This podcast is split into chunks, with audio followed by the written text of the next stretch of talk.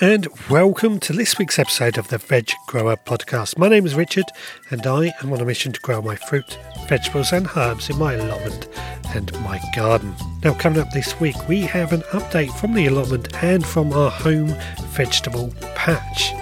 But also, I've noticed there's been an increase of woolen products available for in the garden. And I've been testing a few of these out, and that's what we're going to be talking about this week. But let's start off with an update from our home vegetable plot. Now, this week I have actually had a bit of time off work, and that's meant I've actually been able to concentrate a lot of my efforts in our home vegetable plot. I think I've said before, the allotment is coming together really nicely. I just need to spend a bit of time at home getting that the way that I want it. And this week I managed to get quite a few of those tasks ticked off.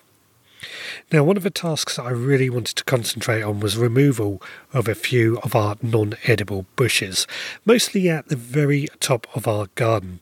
Now, these bushes we inherited when we moved in, and because of where they were, they have not really posed much of a problem. I'd always planned to remove them, but because they were at the top of the garden, they just didn't get in the way, and they were sort of a case that they were out of sight and out of mind. Now, one of these was a privet bush, and the other one was this huge buddleia. So, what I did this week is, armed with my chainsaw, I cut out both of these bushes and removed those. And it was a lot of work. But I've got to say, I've tried taking these out with my battery chainsaw. The battery chainsaw is just not powerful enough to do it. So instead, I used a electric chainsaw that I bought a few months ago just to get through some of our thicker chunks of wood. That cut through it in no time at all.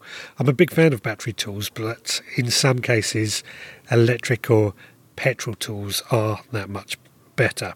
Anyway, I cut down these bushes and removed those. I then took the branches and passed those through our garden shredder, and this has created some nice wood chips. Now, Wood chips could go into the compost bin to help with our brown materials, but we could also use these wood chips for a bit of a mulch. I'm undecided at the moment what we're going to do with those. I've just put them into a bucket for the time being to dry out a little bit more while I decide what we do with those. We got quite a few of them, as I'm sure you can imagine. Now, this really did free up a lot of space at the very top of our garden, and this is sort of near my shed and the patio garden area. Now, what I decided to do is make this area somewhere where my water butts can live. As you probably know, I've got 16 water butts in my garden in total, and some of these are just scattered around the garden in places to make it easier to access. Now, the idea was that these water butts were alongside some of my garden beds, so that when I needed to do watering, the water butts was right there to try and be a little bit more efficient. The trouble is, what I felt is when I looked out from my kitchen, I would see these water butts along with our plastic Dalek compost bins as well, and I just did not like the way they looked, just filled up with all these plastic containers around the garden. So I just felt they needed to move to the very top of our garden. And again, it comes back to that thing I said earlier, where they're out of sight and out of mind, I've got to admit it does look a lot more pleasing to the eye by having them up there.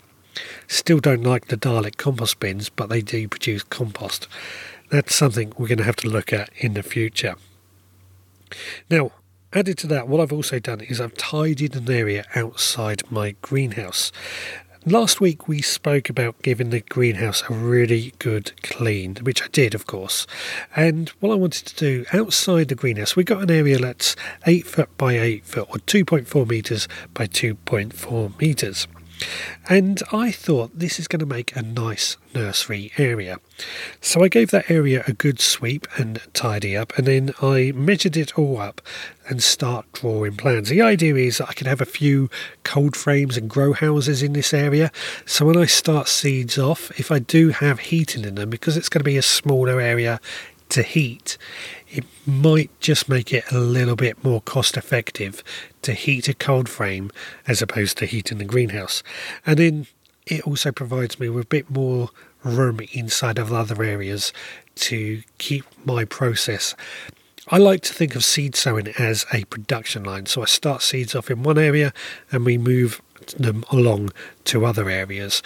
I think when I build this nursery area, that will come into its own. Now, in terms of actually growing food, of course, this is what this podcast is about. It's October now, everything's drawing to a close. I don't believe that for one second. We garden right throughout. And one of the things that I do like is to be able to grow some winter salads. So I went over to my medium veggie pod and I gave that a bit of care. Now, my medium veggie pod, if you don't know what veggie pod is, it's basically a raised bed with an integrated watering system and built in protection cover. It's a great piece of kit and we get great results from it. Now, I break my medium veggie pod down to four areas. Each corner is a different area. And in one of the corner, I've actually sown some salad seeds, which are germinating. We're just waiting for those to grow up before they are ready but the other three corners were in need of a bit of care. I removed all the remaining plants from these three corners and then I just added a bit of fresh compost. Now, to define out the areas, I planted out some Swiss chard that we had in plug plants. These were grown from seed in plug plant starters. Planted those out just to define the areas.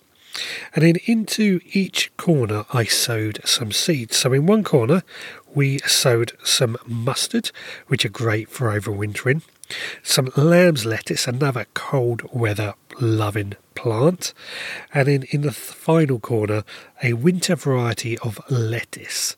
Now, all of these should germinate, and we may have to thin them out to give ourselves plenty of room. But I'm expecting good results from all of these. Going to be a lot of fun to see what happens with these.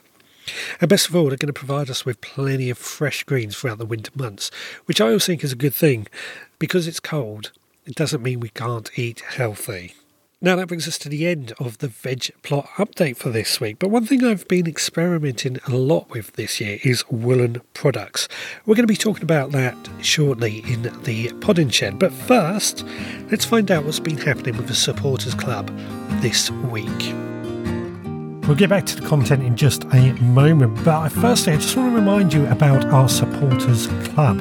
Our Supporters Club is how we keep this podcast running, it, it adds fuel to the tank, if you like.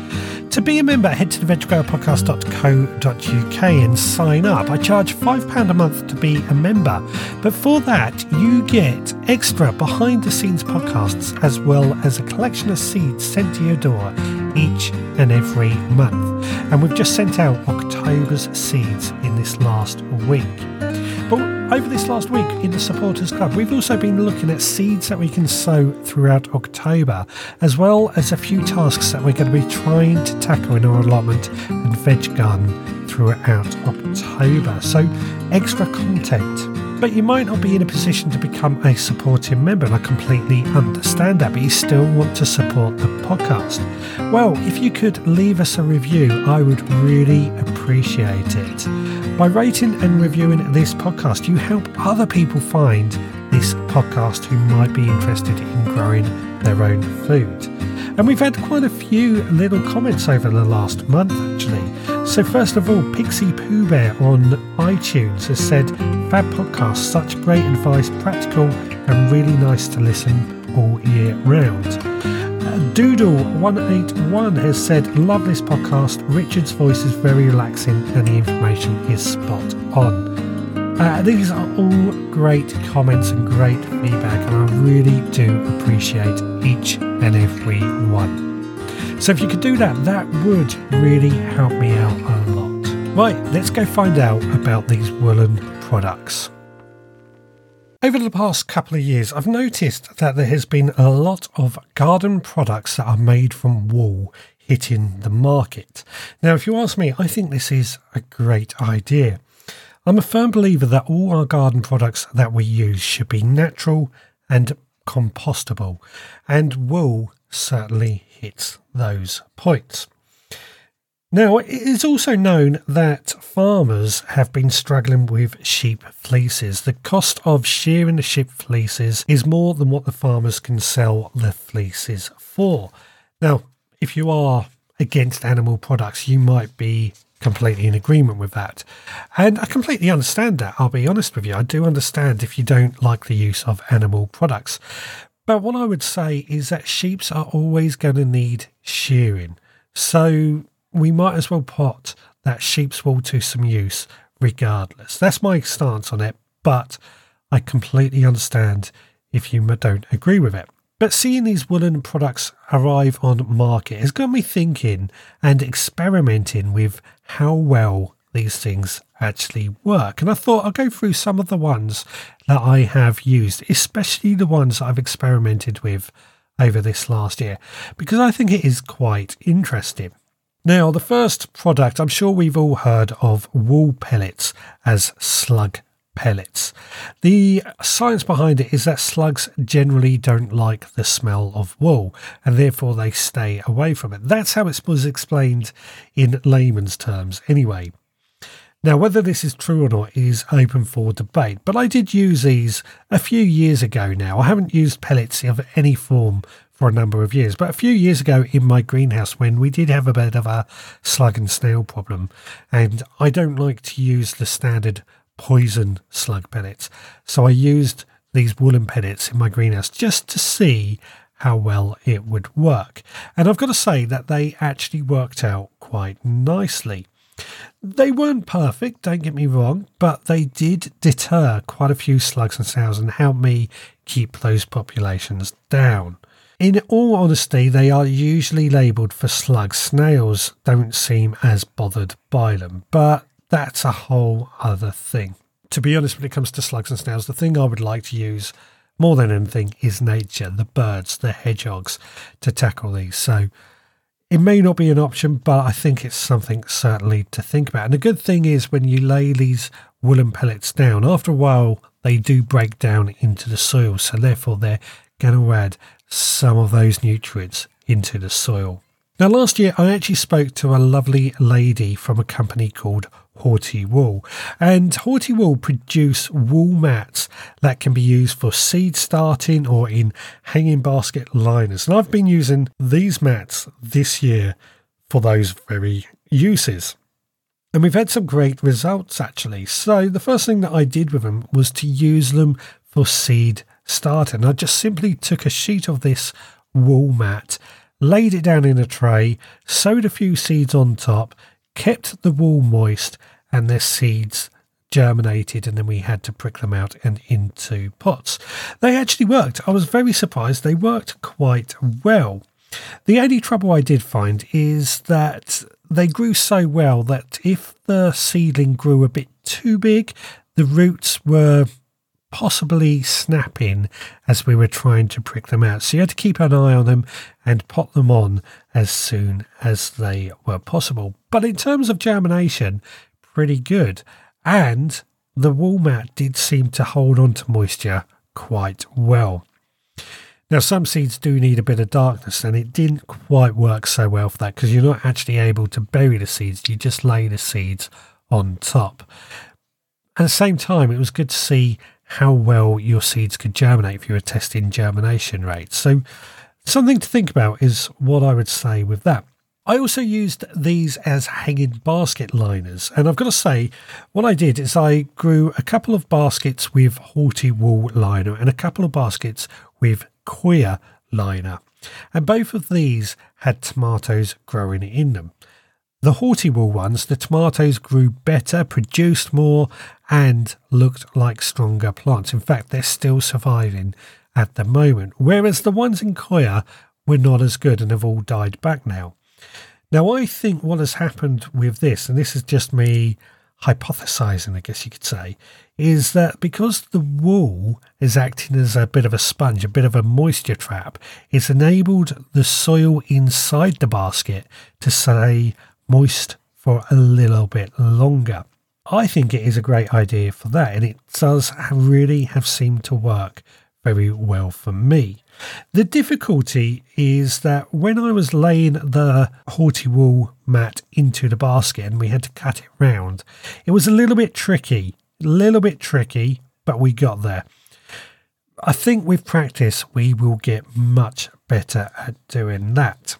But what I also did with these wall pads as a bit of an experiment was actually use them as a wicking mat. Now, usually when I start my seeds off, I would have a tray in which I place a bit of capillary matting, and then I would fill up pots of compost with the seeds that I'm going to sow on top of that capillary matting, and that way the the pots would wick up moisture from the matting and stay moist. So what I did is actually experiment with the wool mat to see how well that worked. Gotta say, it worked very, very well. But it then ends up in the compost bin. So capillary matting, I was always wary about throwing in the compost bin because I don't know what's in it.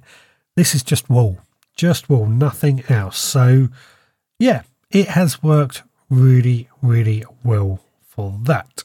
Now, another product that I have been testing this year is from a company called Woolpots, and these are woolen pots. Very simple. Now, I actually met these at the beginning of the year and I was given a few samples.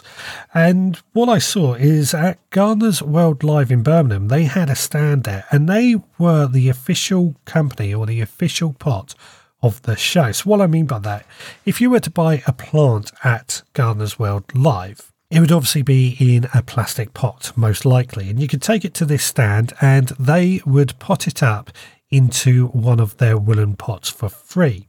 That way, the plastic pot that you originally had would go into the recycling bin and get reused or whatever. Just a way of making Gardener's World a little bit more environmentally friendly. But you would take home your plant inside the woolen pot and then you could just plant that pot straight into the ground where it would rot away in the ground. Now, I brought a plant from Gardener's World Live and brought it home in this woolen pot, and it actually didn't work too badly. The only trouble I did find was a little bit unstable in the bag while moving around throughout the day. But that can happen with plastic pots anyway. It just seemed a little bit worse for this woolen pot.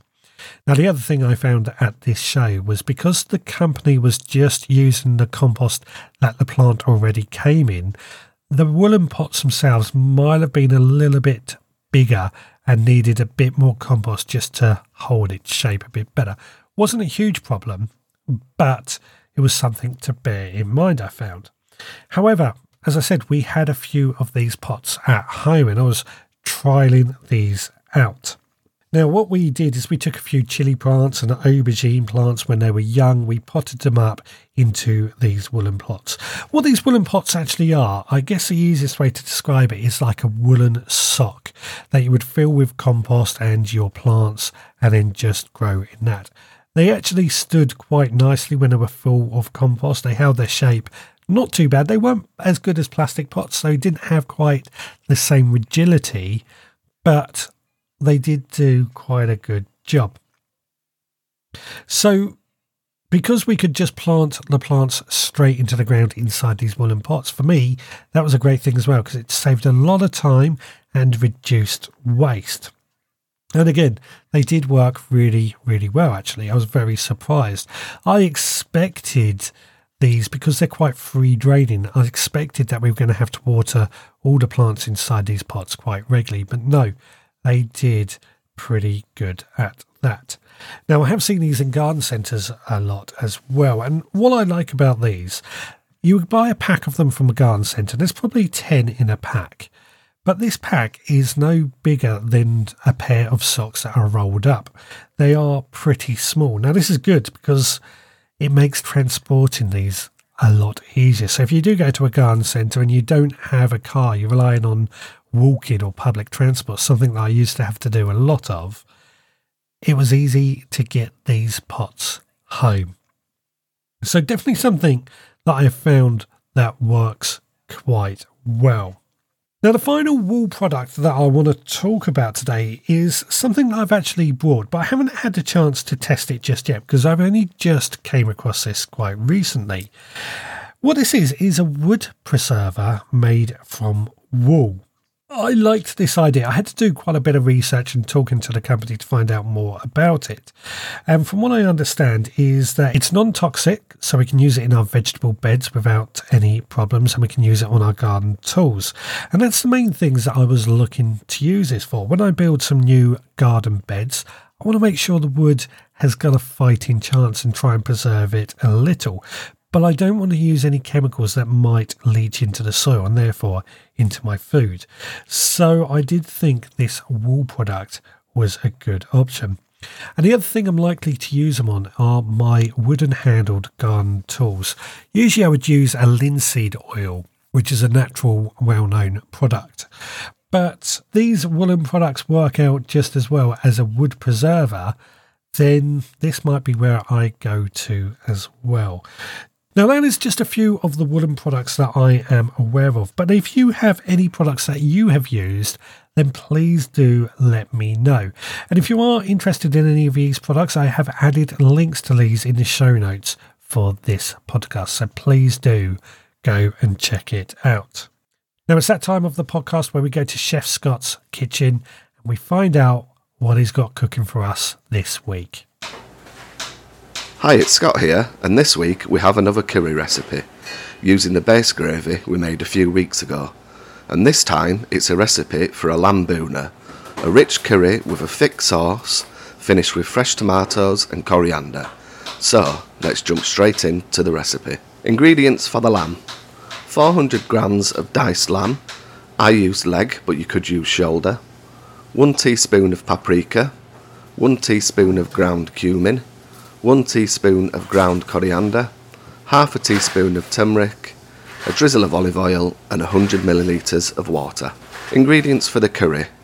1 diced red onion, about 150 grams when diced, 1 green pepper, diced large, about 100 grams, 1 teaspoon of garlic paste, 1 teaspoon of ginger paste, 1 red chilli sliced, 1 cardamom pod, 2 bay leaves, half a stick of cinnamon, 1 teaspoon of mustard seeds, 2 teaspoons of Kashmiri chili powder, 1 teaspoon of garam masala, 1 teaspoon of ground cumin, 1 teaspoon of ground coriander, 1 teaspoon of paprika, 1 teaspoon of tomato paste, 230 grams of the curry base gravy, and 80 grams of cherry tomatoes, and 1 bunch of coriander. Method Start by mixing the lamb with the spices, oil, and water, then place in a baking dish and cover tightly with tinfoil and bake in the oven for 30 minutes at 190 degrees or until the lamb becomes tender and set aside. Or at this point, you could chill the mixture and freeze so it's ready to go for a curry at a later date. I often do this if I see lamb on offer because of a short shelf life but don't want to make a curry that day. It also speeds up the process of making the curry when I do want to make it. Now the lamb is cooked, we can make a start on the curry. Add a good splash of oil to a wok or deep frying pan and on a medium high heat, add the mustard seeds, cardamom pod, bay leaves and cinnamon and temper them in the oil until the mustard seeds start to pop. Then add the onions and start to brown them along with the green pepper and chilli. Once the onions are browned, Add the ginger and garlic paste, followed by the tomato paste and the rest of the spices. Cook the spices out for a couple of minutes, then add the lamb along with the juices and on a high heat, reduce so the pan becomes dry again.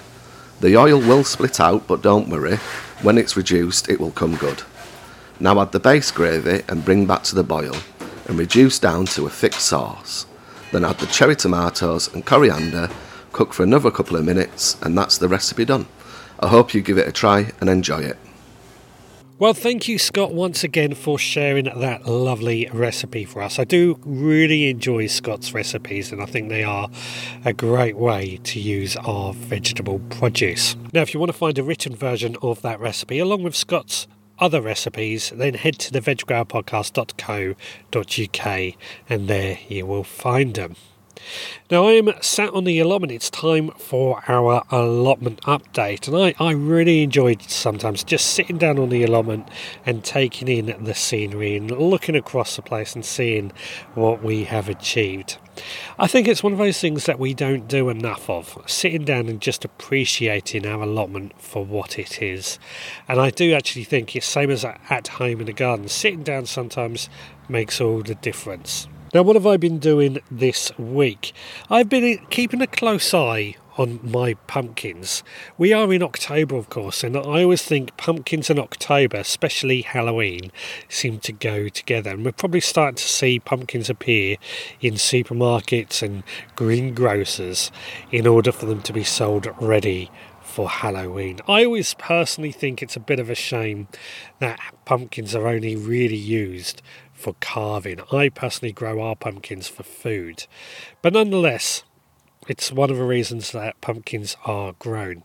And I've been observing my pumpkin plants themselves. I've got about four different pumpkins that are going to be ready in time for Halloween. The plants themselves are starting to die back, leaves are starting to turn a little bit brown.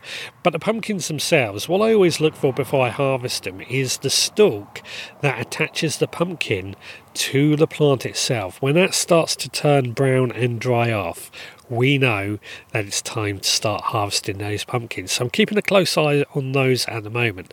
They are starting to turn brown, but not completely brown just yet. It won't be long till these pumpkins are ready. And one of the things I find with pumpkins, because they've got this long, sprawling mass of plant, it's very difficult when they go across grass areas to try and keep the area tidy and trim.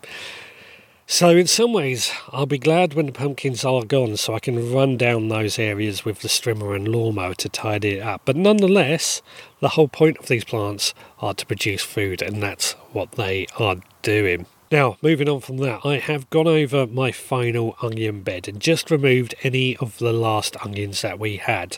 This bed had onions that grown from seed, and I generally don't grow onions from seed, preferring sets, just because I find it saves a lot of time.